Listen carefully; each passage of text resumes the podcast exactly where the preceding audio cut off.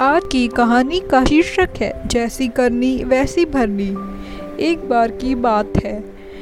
किसी गाँव में एक किसान था जो कि दूध से दही और मक्खन बनाकर उसे बेचता था।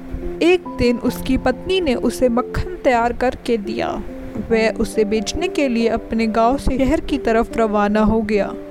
वह मक्खन गोल मोल पेड़ों की शक्ल में बना हुआ था और हर पेड़े का वज़न एक किलोग्राम था।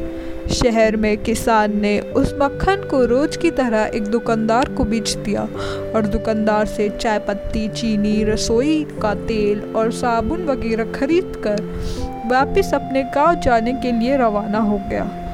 उस किसान के जाने के बाद दुकानदार ने मक्खन को फ्रीज़र में रखना शुरू कर दिया और उसे अचानक ख्याल आया कि क्यों ना इनमें से एक पेड़े का वज़न चेक किया जाए। वज़न तोलने पर पेड़ा सिर्फ़ 900 ग्राम का निकला।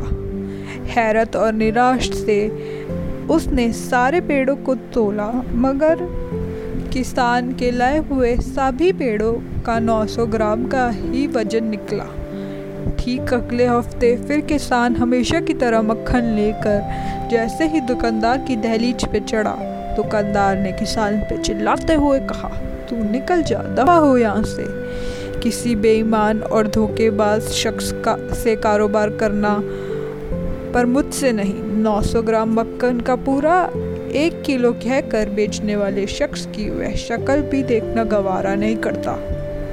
किसान ने बड़ी विनम्रता से दुकानदार से कहा, मेरे भाई, मुझसे बजन ना हो।